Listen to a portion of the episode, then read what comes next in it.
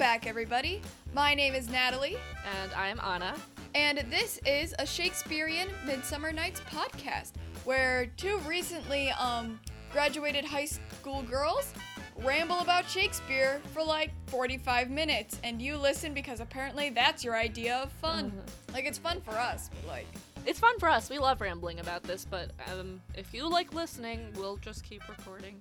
You know what? Actually, we're just gonna keep recording either way. We're bored. we are bored. Also, uh, forewarning for all of our episodes, these, while there is some root in evidence from the text and our own th- and own productions that we have seen before, this is our own opinions. We cannot say that it is 100% factual. We cannot say that it is the representation of Shakespearean scholars from all over the world. It is literally us rambling. It's kind of based on certain things that we've learned in class between AP Lang, AP Lit, and Shakespeare class, but it's just mostly us being um insane. Is that the right word? Yeah, Um, slightly eccentric. that's better. Okay. So for today, we're doing Grandpa King, aka King Lear. King Lear. This is actually one of my favorite tragedies. Probably it was one of the first tragedies I saw cuz like there's Romeo and Juliet, but that's like a tragic comedy. So, but this is like my full tragedy tragedy that I've ever seen and I do love it a lot. I wrote a whole paper on it. It's it's my baby. It is my baby. Yeah, it is your child. I love it so much. I also wrote a paper on uh, King Lear, but it was comparing King Lear to Othello and just comparing the villains. But no, Natalie went out, wrote a whole essay about King Lear, and it was really good. It was so good. A lot going on. It was a there. really good essay. I am so proud of that essay. Uh, and then it took my teacher seven months to grade it. Natalie, we should have a bonus episode where you literally just read the essay out loud. Nah. I mean, I. You have it in front of you. She will be referenced today. I do have Oh it in front of me. I'm looking at it right now. Okay, well, let's get started for real. To start off, a summary. The play starts with King Lear, the King of England, is now extremely lazy and he doesn't want to run his kingdom anymore, but he still wants to be the most powerful person in all the land. So he decides that he's going to have his daughters argue on who loves him the most because that is the best way to solve family problems. So, he goes to each of his daughters and says, How much do you love me? And depending on how much they say they love him, that is how much of the kingdom they get. And he's expecting to di- divide it like third, a third, a third. But when he comes to his youngest and favorite daughter, Cordelia, she straight up refuses to lie to him and says, No, I won't just flatter you for flattery's sake. You know I love you, but I'm not going to lie like my older sister Goneril and my older sister Regan. Lear does not have that and banishes Cordelia. And then when his um, advisor, the Earl of Kent, tries to argue with him, he banishes Kent. So the two rational people in his life are now gone, and he is left in the care of his two daughters, Goneril and Regan. Meanwhile, Edmund is the bastard son of Gloucester, and he frames his legitimate brother Edgar as a murderous person trying to kill their father, which allows Edmund to gain favor and become heir, while Edgar has to disguise himself for protection. So Lear is living between Goneril and Regan's homes, but they scorn him and they strip him of his troops and they completely lock and di- out and disrespect their father. They lock him outside in a storm with only his fool and the disguised Kent to protect him and be with him. As they are running around through like the literal English countryside, they come across Edgar, who is now disguised as the crazy beggar Poor Tom. And after Edmund learns that Gloucester has tried to help the king, he betrays his father to the sisters and becomes the new Earl of Gloucester. With this, Regan and Cornwall decide to gouge out Gloucester's eyes as punishment, and in the scuffle, Cornwall is killed. So Goneril, who is married to the Duke of Albany, begins to fight for Edmund's affections against Regan, while Edgar finds the blinded Gloucester and prevents him from committing suicide before they meet the now crazed Lear.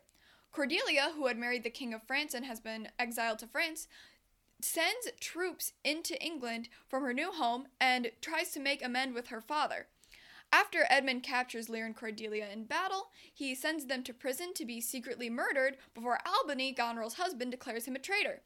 Uh, an unknown champion appears and slays Edmund, later revealing himself to be Edgar. So Edgar has actually killed his own brother. So Regan is poisoned by Goneril, who is trying to get with Edmund, and then when Edmund is killed, Goneril kills herself in despair. So, in the end, Lear couldn't save Cordelia in time and drags her lynched body onto the stage, weeping over her before dying of grief. Edgar is left to become king and put together a broken country as the play closes. In studying this play, we always end up coming to the debate Edmund versus Edgar. Like, who's the better brother, who's more deserving, and it all comes down to a couple things. And that was actually what Natalie wrote her essay on. So I do- did. Yeah, you want to talk about that? So, the it and it's very interesting because like yes, we should be talking more about Lear, but Edmund and Edgar is the more interesting subplot. I agree. Like, it so the way they act are foils to each other. If you don't know, a foil is and let me check my paper. It is a character who juxtaposes another character's actions and is meant to be kind of a reflection. And in my essay, I define it as someone who is kind of meant to show what could have happened but did not. So, whereas Edmund is the brought down bastard who slowly builds his way to the top, Edgar is someone who is an heir. He is already at the top and is brought down throughout the play. So you have this dynamic of them continually switching places as one advances and one uh, is hurt more and more. And it is very interesting to see their motives. Edmund is very self centered. Edmund is very much driving for his own purposes. He just wants to be respected and appreciated for what he has done, while Edgar is more motivated out of love for his family and attempting to do right by people. It's kind of sad. Like, Edmund totally manipulates Edgar using what he knows to be his brother's greatest flaw. Yeah, that's sad. I mean, But- Edgar did fall for it. Uh, just saying. Because he loved his brother. I know, I know. I'm sorry. I'm a. I am like a huge. I fall for sibling relationships all the time. I'm like the best dynamic. You're is in love with Edgar too. You're in love with Edgar I do love Edgar. I appreciate. because you Well, always I go for the underdog. I do go for the underdog. I am totally an underdog person. I mean, Edgar, he literally, the moment Edmund is like, someone tried to kill, like, someone is plotting to kill our father. He's like, oh my gosh, who could it be? Like, he doesn't even think of the fact that Edmund might be betraying him. And then later, like, even though he kills his brother in the end, it is also kind of him going against his character, but doing it also for the love of his father and the love of his country to bring stability back to England. Because it's totally against his character to go and kill his own brother, but it's also completely within his character to defend his family, to defend his country, and to try and uphold the goodness and the righteousness of everything. So Yeah. it's really interesting how he works both for and against his own agendas in those moments. Yeah. Well, because in the end, it is his love of Edmund that makes him kill it. It, it is his Edgar's love that makes him kill Edmund because it really it's just I could go on and on but it's like all of the love that Edgar has tried giving has only brought him more pain. Um he he had love for his father and his father immediately thought that he was a murderer. He had love for Edmund and Ed- Edmund manipulated him. He had love for Lear and Lear was driven insane and eventually dies of grief. Like all these people that Edgar has given his love and like support to has always hurt him in the end. So it's kind of like yes, he still has this love, but it's been so warped and so hurt that it's not like fully it's just yeah. And I think the card that Edmund is has always been dealt bad cards. It even started from his conception as a bastard. So since the beginning, he's always been given a lot of bad and it's not like it's always his fault, but he takes it upon himself to pretty much take revenge on the people who have wronged him. And it's not like that was necessary, but if he felt that was necessary, I'm not necessarily going to argue with that because if I was in his position, I'd probably do the same.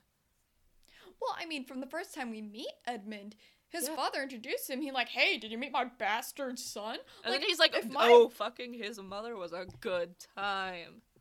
like if my mom was introducing me to someone and was like, oh, you know, my daughter's a little bitch, I'd be like, what the, what the heck? Like, I know your mother. She would never Like, do that. she would never do that. But like, still, like that is no what. Like, I'm trying to make professional connections. I'm trying to meet new people, and you're gonna introduce me like this? you know, his father did him dirty in every every way. So, I understand his idea of just getting back at his dad, but all of this stuff he does is a little bit unnecessary. And you know what? I get it. It's that whole sibling rivalry. I have a little brother. I get it. But I don't want to justify everything that he does. It wasn't all great. But I feel like the key thing to Edmund is that he is a sympathetic villain. Yes, because in his in his first monologue in act 1 scene 2 the thou nature art my goddess to thy law my services are bound he like logically walks through why he's doing everything that he's doing. So He's a- i feel he- like you could stop and be like but he's just an evil character. Like he's just evil. And like yes i do love edgar more but I'd have respect for edmund because he does have logical arguments. He's I've always loved the bad guys who know what they're doing and have logic behind what they're doing. It's really kind of sexy when you have this bad guy and he has motivations for everything that he does and they make sense. And that's exactly the case with Edmund. Like everything that he does, he has a reason for it. It's not just willy-nilly like, "Oh, I'm going to go kill everybody." No, it's very concise. His plan always has a reason for why he's doing that. And I think that is very interesting of him because not every antagonist does that. Well, I mean, heck, just look at like Lear's daughters. And yes, there are some like gaps that we're missing, but we don't actually know why they hate their father so much. Like, yes, we see like the troop thing later on, but like in the end, it is like, Well, I think it's Why? maybe because uh, he always gave all of his love to Cordelia, and they just felt unloved by him. that could be po- that I could see that because Because- Cordelia is definitely portrayed as the best sister in the Mhm. play. She's then- the one who comes back to Fr- from France. Yeah. She's the one who And even in one one, even in Act One, Scene One, when Cordelia is like, you know what, I'm not gonna lie to you, and he's like, you know what, I'm gonna give you another chance. Like he's always giving her another chance and always trying to give her more than the other sisters. And I think that that's what wounds them. It's that he they don't feel like he loves them as much as he loves Cordelia. He doesn't Yeah. show affection like he does to her. Mm-hmm. And personally, that would hurt me a lot too. And I don't I don't want to say that it would make me want to do terrible things to my father, but at the same time, I understand.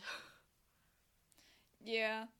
I don't know. I have a good sister relationship. My sister and I are pretty swell. So I'm like we don't necessarily need to fight for affections. But obviously they feel like they do. Well, you have a dog. it's very- your, your dog gets all the love. Actually, yeah, I have fought for affection with my dog. But I mean, it is one of those situations where Goneril and Regan are not fighting each other, not until they start to fight over Edmund. Like, they know their place with Lear. And it is only like their resentment of Cordelia and their resentment of Lear that leads them to be, if, if anything, actually, they're competing with each other to not have Lear stay with them. it's like that whole thing when you have family in town and you're like, no, I don't want cousin so and so to sleep in my bed with me. No, you take him. No, you take him. No, you take him. It's that whole argument where you don't want the bedwetter in the bed with you. Oh my gosh, what? Have you not seen um Home Alone? Actually, no, not all Okay, watch Home. Alone because in the beginning, Well, that Kevin's was my like, I project want the last Christmas, but we couldn't. me. We were always never home when it was on. you know what? You're coming over and we're watching a Home Alone. I don't care that it's June. We're watching Home Alone. No, that's Christmas movie. Fine. Okay, But let's just go back to the siblings because you know what? There's a lot of sibling rivalry in this play. And I think it all comes down to the audience's interpretation of like, well, who do you think is the better sibling? Who do you think is the badder sibling? Worse? Yeah, that's grammatically correct. Yeah. correct. Oh, no. I don't. Yeah, and so in the way that the Cordelia, Regan, Goneril, those sisters, the way that they're portrayed, it always makes them seem like Cordelia is the best sister because she's just so mellow and she goes with everything and she's loved by all and she doesn't pitch a fit and try to sleep with the bad guy. Yeah. And another thing to kind of think about is it's like, yes, there is the whole dynamic with Lear and his children, but then you also have the mirroring dynamic of Gloucester with his children. Mhm. And it's like, even though they are mirrored plot lines that intersect and move together throughout it, it is kind of like you have more sympathy for one or the other. I personally have more sympathy for the Gloucester plotline. Maybe it's because I'm in love with Edgar and to a lesser extent Edmund. I will fully admit that. I know But- you will. I also think that Shakespeare knew what he was doing when he didn't write a death scene in for Gloucester and instead had him die off stage. Like, Shakespeare knew that people liked Gloucester, and he was not going to give them the opportunity because he's like, this is King Lear. And I'm like, but it is the Earl of Gloucester play. So, Yeah. I don't know. It's it's complicated because it really is like three different stories going on at one. And it's all because of these damn siblings. And the whole like sibling dynamic of the youngest child being completely overloved and overprotected and just like set free to do whatever they want. That totally plays out here. Like yeah. As an older sibling, I don't relate to that, but I can kind of see how you being a younger sibling, I can see parallels between you and Cordelia. Yeah. Well, I'm sorry. Let's let's look at my dog and Cordelia. like Everybody loves your dog. Eddie Boyo Eddie. is what's like- his, what's his full name? Juan Tomas Pablo Carlos Edzo. We call him Eddie for short. Ed- Edison Bamer. That is Eddie's full name. We love Eddie. We stan Eddie. He's he's a good man. He he's is. just learned how to howl. He is really using that power to his advantage. He's he's like six. Like if you're usually if you're gonna learn how to howl, like you work on that when you're a puppy. Like nope.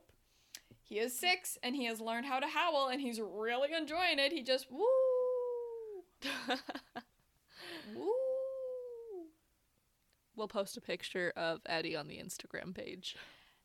Eddie. He's so oh, Boy. good. We'll post a video of him howling as well because he's just so good. Woo. Opera singers who? All I know is Eddie. I love my boy. I know so you do. much. But that brings us back to this whole thing about Cordelia because everybody loves Cordelia.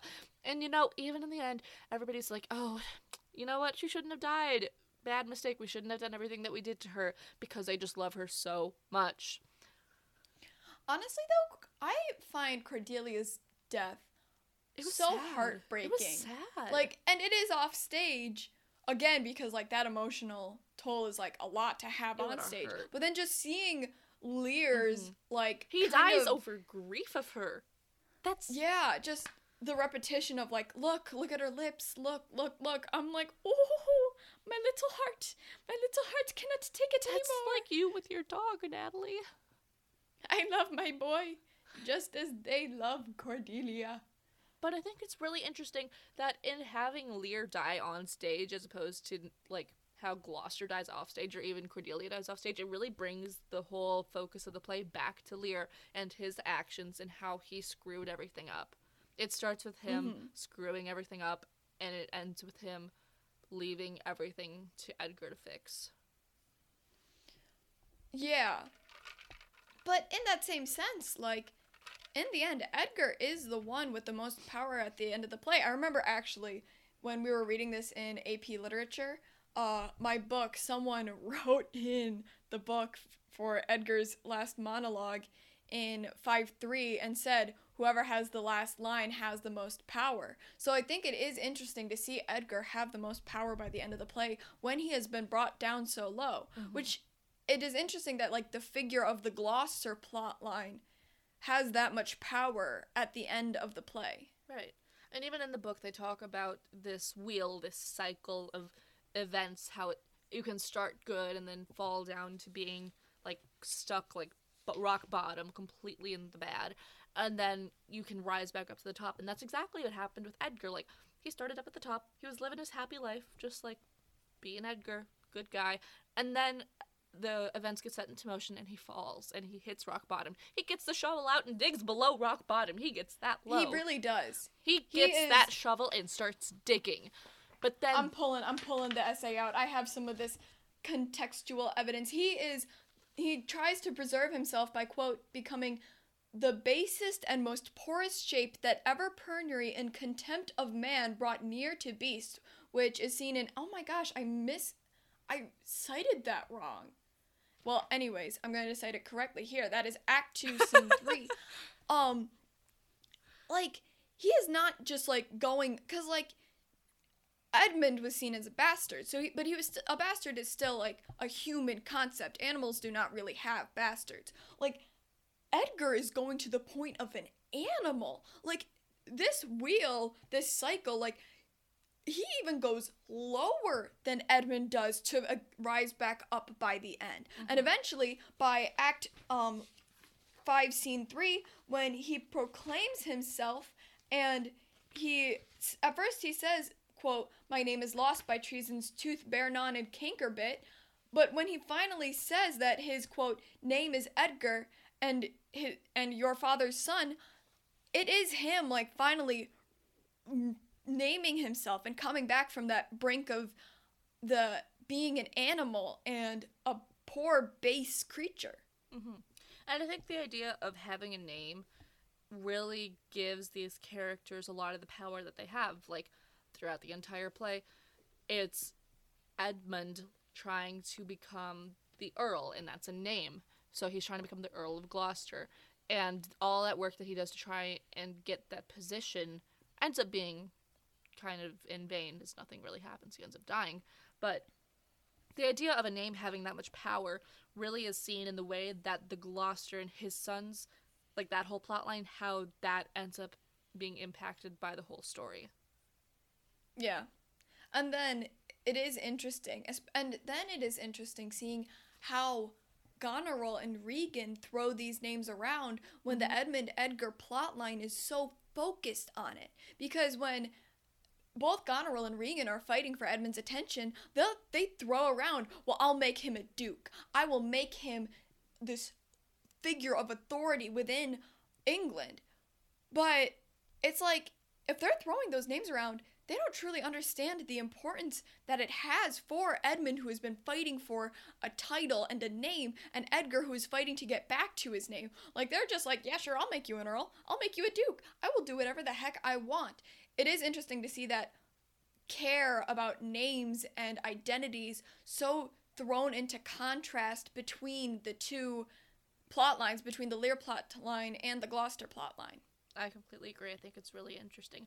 And I feel like the whole Wheel of Fortune cyclical nature really has a greater toll on the Gloucester plotline more than it has on the Lear plotline. Because, specifically with Edmund and Edgar, Edmund starts at the bottom, tries to rise up to the top, but then falls back down to the bottom. And then Edgar starts at the top, falls back down, goes back up. Whereas you don't really see that same kind of dynamic within the Lear sisters as much as you see with the boys. Yeah. It's it's a different cycle It for is. the Lear sisters because it's like it it- it really is quite odd because for a house even though there is like a certain element of like the natural order and coming back to peace within England we see Lear go crazy before coming back to sense when he is reunited with Cordelia and we see that wheel of fortune of love for Cordelia becoming banishment and hatred coming back to oh my gosh my leg is asleep. Coming back to um I'm sorry I just like lifted it and now I'm like oh crap I can't feel anything. Back to what I was saying. Um so you see the love for Cordelia turn into this banishment and bitterness toward her for lying before in Act 4 coming back to that forgiveness and love and that perpetual love that Cordelia has always had, but that um, kind of need to reaffirm that love that Lear has had because of the betrayal he's felt by his daughter. So you see some cyclical nature there, but that only takes place in four acts rather little than bit- the five. I think you see it a little bit with Regan and Goneril, just in the sense that they essentially were not necessarily nothing, but they didn't mean as much as Cordelia meant to Lear in the beginning. And then throughout the play, they work their way up and they become a thorn in their father's side. They become a problem more than anything to him. And then by the end, they're just kind of dead and that problem resolves. So it's not necessarily like their power status, but it's more like the importance that they have within their father's life that becomes cyclical to them. I can see that. I see what you're saying. Because they're the ones that are like, you know what? No, you're not staying in my house. I am taking away your soldiers. You will not do this. No. And then by the end, they're not even speaking to each other. And then they're dead. Yeah. Well, yeah, and then there's a whole like comeuppance for them for like arguing and hurting their father, and then they Yeah. Goneril just wipes everybody out. She's like, okay, I'm gonna poison Regan now, and then I am going to watch my hopefully affair die, and then I am going to kill myself. And it's like that is a that is all you, darling. Like Don't give Goneril the Infinity Gauntlet. Things will not go well. Yeah. Which and then you kind of get into that argument of like which of the two sisters is more evil, like Regan or Goneril? And um, I don't I don't know, know. because Regan like full on gouged someone's eyes out, and I'm like, that's pretty. But that feral. was a cute date idea between her and her husband. Like, that was just a date. That wasn't like just her being evil. That was cute romance for them. what universe has cute romance as heck yeah, I'm gonna kill somebody. But it is interesting because Goneril is definitely like the quiet plotter. She's the one who sends the letters. She's the one who does all that, while Regan is the more vocal of the two in trying to prove herself. I agree.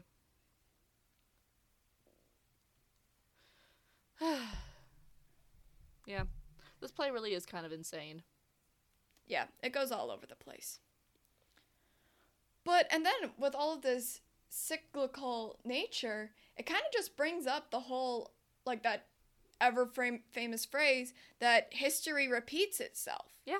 Like, we see these cyclical natures that happen throughout the play, and then you look at our own history and see, like, the own cycles that are functions of our society and functions of our own lives. Yeah, because we see the way that society perpetuates these bad cycles, and it's not like we've gotten any better since whenever King Lear took place. Like, if somebody was born into the world and they weren't deemed like a perfect individual, they're just constantly beaten down, and it's not very easy to come up from it. Just like we see with Edmund, starts at the bottom, kind of tries to work his way up, but he's at the bottom. He's dead by the end. So, kind of unfortunate. And it's like there are systemic rules in place Right. keeping it that way as well to that it enforces history repeating itself. I mean, if you look at the school to prison pipeline that um, black students and uh, persons of color face when in school, like black students are three times more likely to be suspended or expelled, but then through that, they're also three times more likely to have contact with like a juvenile uh, justice system within a year. So it's like there are these, but with racism and these systemic problems that um, happen, it's like history is not only repeating itself, it is also perpetuating itself. But also within the prisons, because in America we have a privatized prison system, prisons are actually paid to have all of their beds filled. And so they actually actively go out and try and arrest as many people as possible to keep those beds filled. And even while people, specifically people of color, while they're in prison, they try and do anything to keep them in prison for longer to try and keep to try and meet that quota of however many beds that they need to keep filled in order to keep that revenue coming in because we just live in a world where everything is a corporation and we have these people at the top who get greedy and they want more more more more more and more money. And it's a bad cycle and unfortunately there are many people there are millions of people that are impacted by these perpetuating systems every day.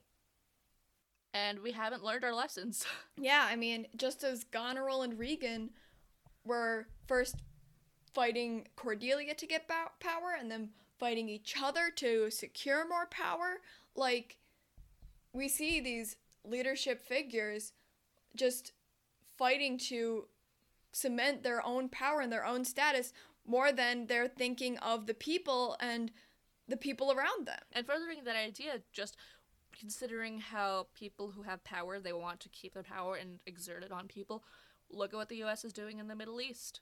It's not like what they're doing is completely necessary, Oh my gosh, but yeah. they want to exert their power and they're, pre- they're essentially just trying to compare dick sizes, but they're doing it with guns. And Well, yeah, and you see you see that cyclical nature where it's well, we invade the Middle East to secure peace, but then in attempting to secure peace, we create more chaos, so then we try to secure more peace, and then you get situations like the humanitarian crisis in Yemen where there are children, millions of children who are malnourished, who are not receiving proper care. It is like there's a whole population that is potentially going to be wiped out between COVID, between war, between their cholera epidemic, and it's there are these higher powers that are just trying to continue asserting their power and continuing this cycle of harm and hurt to people who really do not deserve any of it. And between everything, like what we see today and what we've seen in the play, people who have power just continually try to perpetuate their show of their power and gain more through any means necessary. And they don't necessarily care who gets hurt in the process as long as by the end they come out stronger and even more powerful. Indeed. Well, I say we've dissected a lot today. Yeah, this is our episode on Grandpa King, aka King Lear. Thank you for listening. And once again, Mr. Branagh, if you are listening, just know that I love you and you are a very, very big hero to the Shakespeare community in Grosse Pointe. Thank you. That was Grandpa King. Thank you for listening. We will upload again. Uh, until then, so uh, follow us on Instagram at Midsummer Nights Podcast. It is essentially just me and Natalie posting about whatever we think is necessary for our episodes. We will post uh, a picture of Eddie and a, a little video of him howling, showing off his vibrato. He's so cute. Until then, thank you, you guys, for listening. And uh, Gramercy, bye. Gramercy!